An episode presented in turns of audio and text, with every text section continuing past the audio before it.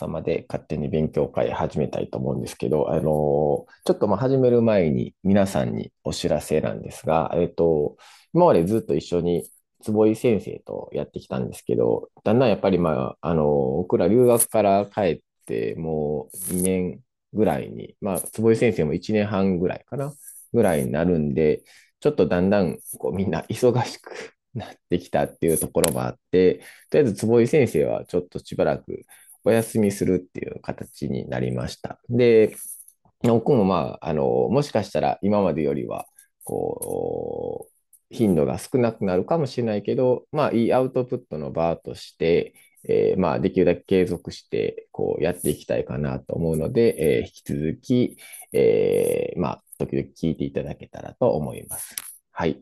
じゃあ、えっ、と、今日はまたいつものようにこう論文を紹介して、えー、話していきたいと思うんですが、えっ、と、まあ、できるだけこう日本人の論文をまあ取り上げたりとかしながら、あまあ、いろんな先生方がまあやっている研究をピックアップして、で、まあ、それが自分の研究にフィードバックできたらなとか、自分の普段の臨床にフィードバックできたらなというコンセプトでやっているので、まあそういった形でやっていけたらと思います。えっ、ー、と、で、今日は、え緑内障の話を少ししたいと思います。で、えっ、ー、と、えー、東北大学のこの佐藤先生ですね、佐藤幸太先生が、えー、先日、まあ、報告したあ発表で、こう NPJ エイジングっていう、まあ、あのネイチャー系のあの雑誌になるんですが、あの、タイトルとしては、Reduced Glutathione Level in the Aqueous Humor of Patient with Primary Open Angle Glaucoma and Normal Tension Glaucoma ということで、POAG とか NTG とかの、えー、まあ、全房水をとって、そのグルタチオンレベルとか、さまざまな、そういう、まあ、酸化ストレスとかに関係するようなあタンパクをいろいろ調べましたというような話です。で、まあ、まずは、えっ、ー、と、網羅的にいろいろ解析をして、まあ、その中で今回の結論としては、まあ、そのグルタチオンっていうのがあ一番、まあ、重要であったよというような結論になったかなというふうに思います。で、どうやってこういうのを解析するかって言ったら、その、一個一個、まあ、見るんやったら、エライザとかでね、あの、まあ、それが上がってる、下がってるっていうのはわかるんですけど、当然最初は、あきっかけがわからないので、こういう場合にどうするかっていうと、まあ、遺伝子とかやったら、まあ、RNSEC とかね、まあ、昔やったマイクロアレイとかである程度のところとか、あの、いくつかの遺伝子とかをピックアップしたりとかなんです。今、RNSEC でかなりの、かなりの遺伝子がほとんど見れたりとかするし、えー、タンパクで言ったら、まあ、マスペクメトリーである程度も全体的に網羅的に流して、で、タンパクですら、まあ、その網羅的な遺伝、あの、発現解析っていうのができるようになってきてるので、え、ー、と、まあ、この佐藤先生も同じように、まあ、全房水を緑内障患者の、まあ、手術前かな、にとって、で、え、ー、と、どういったタンパクが網羅的にコントロールと比べて上がっているかというのを見ましたと。そうすると、えー、ここに、まあ、テーブルがあるんですけど、えー、上がっているタンパクと当然下がっているタンパクっていうのもあるので、まあ、それをいくつかピックアップされています。で、上がっているタンパクとしては5つあって、えー、ここにベタインかな。ベタイン、L アセチルアミニ、アセチルカルミチンか。で、L カル、えー、カルニチン。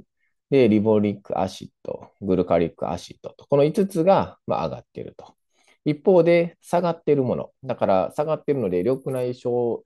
じゃなかった本来はしっかりあるので、まあ、要するに、あの、下がることによって、その保護効果がなくなる。下がってるものは保護的効果があると考えられるので、その中にまあ今回の結論である、まあ、グルタチオンが入っているんですが、グルタチオンとかウリジンとか、あとタウリンですね。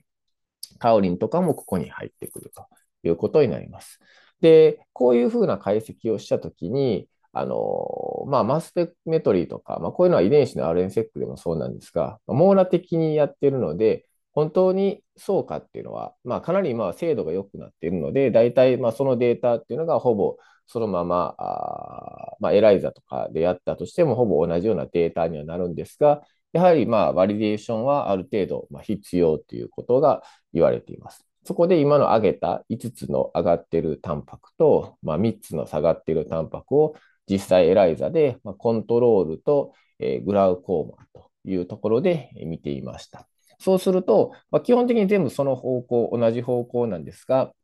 ベタインだけはまあ優位に、えー、上がっ統計学的には今回優位ではなかったと。だいたいピーチが0.06ぐらいなんですが、まあ、かなりほぼの優位さあるんですけど、それ以外は、え、ー、と、まあ、スペックメトリーと同様の結果で上がっているものは上がってたし、下がっているものは下がっていたということになっています。で、これらの、まあ、まあ、上がってる、下がってるが分かったら、じゃあ何が分かんねんっていう話になるんですが、まあ、一つは、例えばこういうふうに上がってる、下がってるっていうのが分かれば、全貌数をタップして、まあ、この人が、まあ、いわゆる緑内障であるかどうかっていうのが、まあ、分かってくるというふうになるので、まあ、そういうバイオマーカー的なものでやろうと思うと、まあ、そういう、いわゆる、えっ、ー、と、まあ、診断としてなるので、AUROC を、まあ、カーブを作ってみたと。で、これらの8つのタンパクから、まあ、モデルを作ってやると、まあ、その信頼係数っていうか、あまあ、AURC は0.94とか95ぐらいという話で、まあ、かなり高精度に、えー、なってると。まあ、当然、この人らはまあ手術するような人なんで、まあ、なんていうか、いわゆる臨床の本当の外来、一般外来で見て、緑内障かな、どうかなっていう人にやったら、ここまで当然、えー、こういったタンパク動いていないとは思うんですけど、あの、まあ、あ実際手術になるような人とかでやると、まあ、ほぼ、まあ、大体、これが上がってる、下がってるが分かれば、まあ、緑内障であるということが、まあ、分かると。で、それぞれのタンパクのなんか相関係数とかもいろいろ取ってるんですけど、まあ、L カルニチンと L アスチルカルニチン、まあ、同じような、ね、あのものになるので、まあ、優位に相関しているとか、グルカリックアシッドとリボリックアシッドも優位に相関しているとい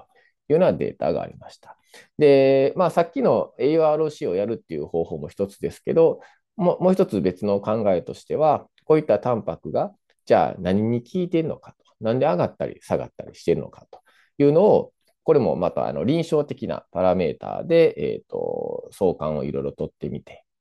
やってみると、まあ、それぞれのタンパクが、例えば年齢が上がるほど下がっていったり上がっていったりするのかとか、術前の眼圧が、まあ、関係しているか。上がっていると下がっているとかね。上がっていると術前眼圧が高いとか。あと、角膜孔とか、あと MD 値ですね。当然こういうのが、えっ、ー、と、広くないが進んでいけば上がってくるとかって分かれば、まあ、重症化のマーカーになったりするし、あと、まあ、眼軸長。まあ、こういうのは多分、あのー、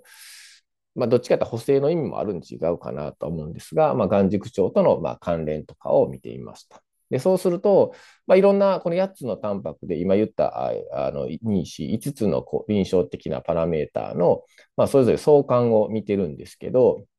優位なものやったのが、まあ、3つだけありました。で、え、ー、と、2つが術前眼圧に関係してて、それが、えっ、ー、と、グルカリックアシッドとタウリンであると。これは結構相関、まあ、優位、えっ、ー、とね、ピーチも0.01以下で、えっ、と、この相関係数も0.4から0.5ぐらいっていう感じなので、まあ、かなり相関がまあ高いと、優位に相関が高いということで、このグルカリックアシッドとタウリンがポジティブな、えーと、術前眼圧性の相関があったと。グルカリックアシッドが高いと術前眼圧がかなり高い。タウリンが高いと術前眼圧が高いということになったと。で、これ多分リバイスで言われたと思うんですけど、じゃあこれほんまなんどうなんっていう、もうちょっと実験してみたらっていうことを多分言われたんじゃないかなと。このメインのフィギュアには書かれてなかったんですが、えっ、ー、と、文章中にこのグルカリックアシッドを、例えばヒューマンの繊維中体の培養細胞ですね、そこにかけてみたと。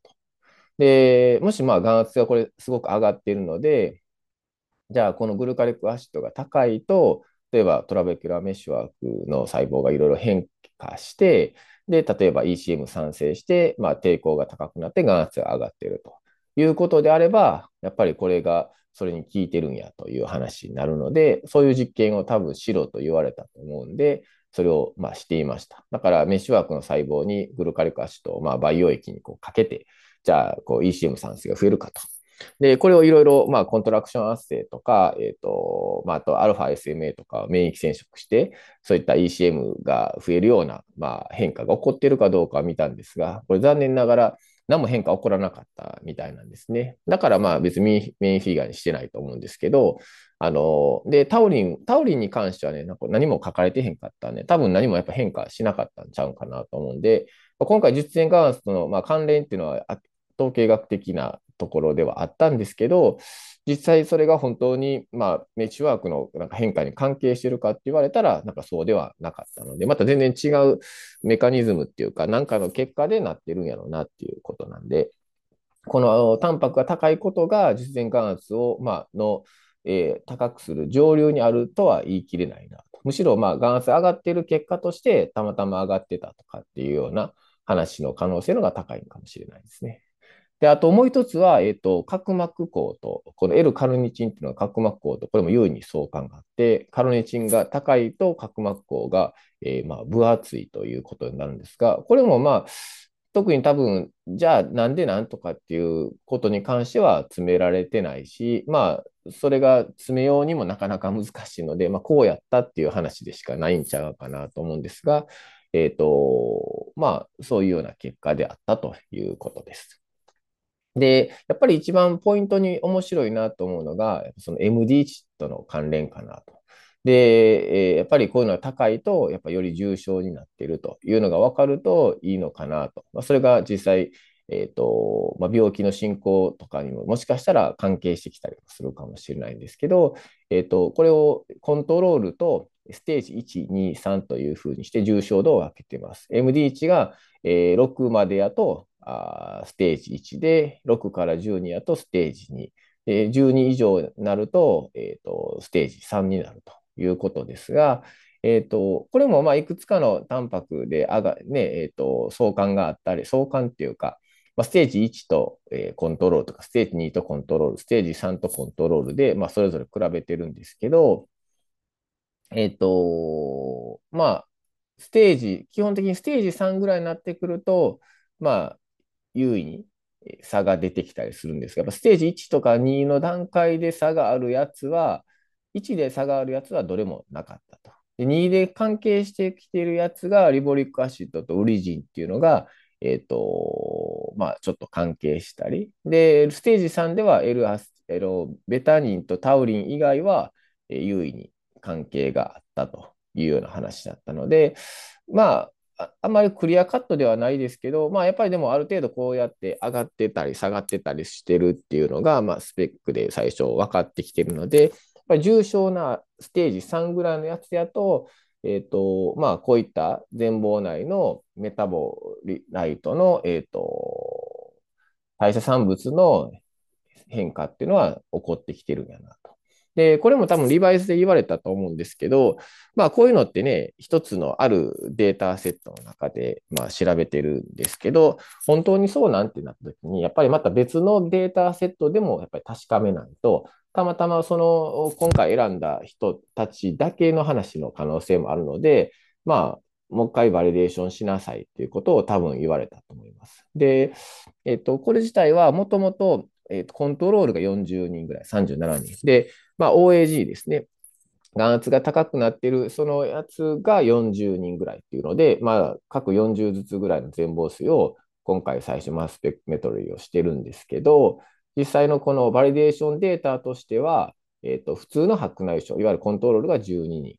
で、もうちょっとその、あの、緑内障も場合を分けて、NTG と POAG っていうふうにして、えー、やってます。で、まあ、トータルで緑内障は37なんですが、LTG は12、POAG が25ということで、えー、さらにもう一回バリデーションを行っています。だから、最初の1回目はコントロール37、OAG が40でやったのに対して、もう一回バリデーションでコントロールが12、で、緑内障が37。その内訳として NTG が12、POAG が25というふうにやっています。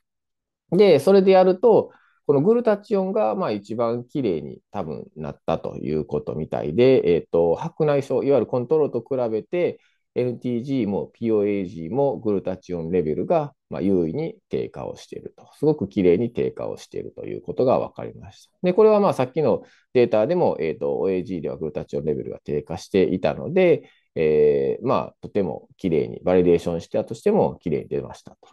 で、このステージのことに関しても見ると、ステージ1、2でもこれは明らかに下がってはいるんですが、多分 N 数の問題で、えっ、ー、と、実際3人とか4人とかぐらいしか多分いなかったと思うので、まあ、統計学的な差は出ていないんで、ステージ3のみで、えー、グルタチオンレベルが優位に下がっているということやったんですが、まあ、ステージ1、2でも、まあ、平均値で言ったらあ、だいぶ下がっているような感じなので、やっぱりまあ、グルタチオンレベルが、まあ、緑内障の多分早期ぐらいから、えっ、ー、と、まあ、NTG でも POAG でも下がっているということが言えるんじゃないかなということです。で、まあ、まとめとしては、え、ー、と、今回、マスメトリーで、この、まあ、メタロ、メタボロミックスアプローチによって、まあ、カルニチン誘導体とかタウリンとかグルタチオンなど、まあ、いろんな酸化物質、抗酸化物質の分子っていうのが、まあ、同定されて、こういった代謝産物っていうのが、緑内障の病態形成に関与している可能性があると。で、実前眼圧とか、えっ、ー、と、角膜孔とかね、まあ、いろんな臨床的なパラメーターとも関係したり、まあ、重症度とも関係したりとかしているので、えっ、ー、と、こういったものが、まあ、一つの、まあ、バイオマーカー的なものになるのか、もしくは治療標的になるのかっていう感じかなと思うんですが、まあ、今回はとりあえず、まあ、調べてみましたっていうような話かなと。で、まあ、この著者としては、強調しているのは、このグルタチオンの減少が認められていると。で、これが NTG においても、POHD だけじゃなくて NTG においても認められているっていうことで、えっ、ー、と、まあ、単に眼圧の話だけじゃなくて、いわゆる視神経の損傷とか、RGC のまあ喪失とか、まあ、そういったものに、まあ、根本的な緑内障として、えっ、ー、と、に関与している可能性があるんじゃないかなというところなので、えっ、ー、と、まあ、特にグルタチオンに多分注目して、いろいろ見ていきたいなというふうに考えているんだと思います。はい、以上です。で、まあ、いつもやったらね、ここで、こう、坪井先生といろいろ話したりするんですが、まあ、あのー、今回はまあ一人で話しているので、まあ、全体として、やっぱり流れとしては、あのー、こういう全房水の解析を、まあ、単に昔やったらサイト会員でね、まあ、東大とか、あまあ、熊本のとかが結構いろいろ見ていたん違うかなと思うんですが、今回としては、まあ、サイト会員とかっていうよりは、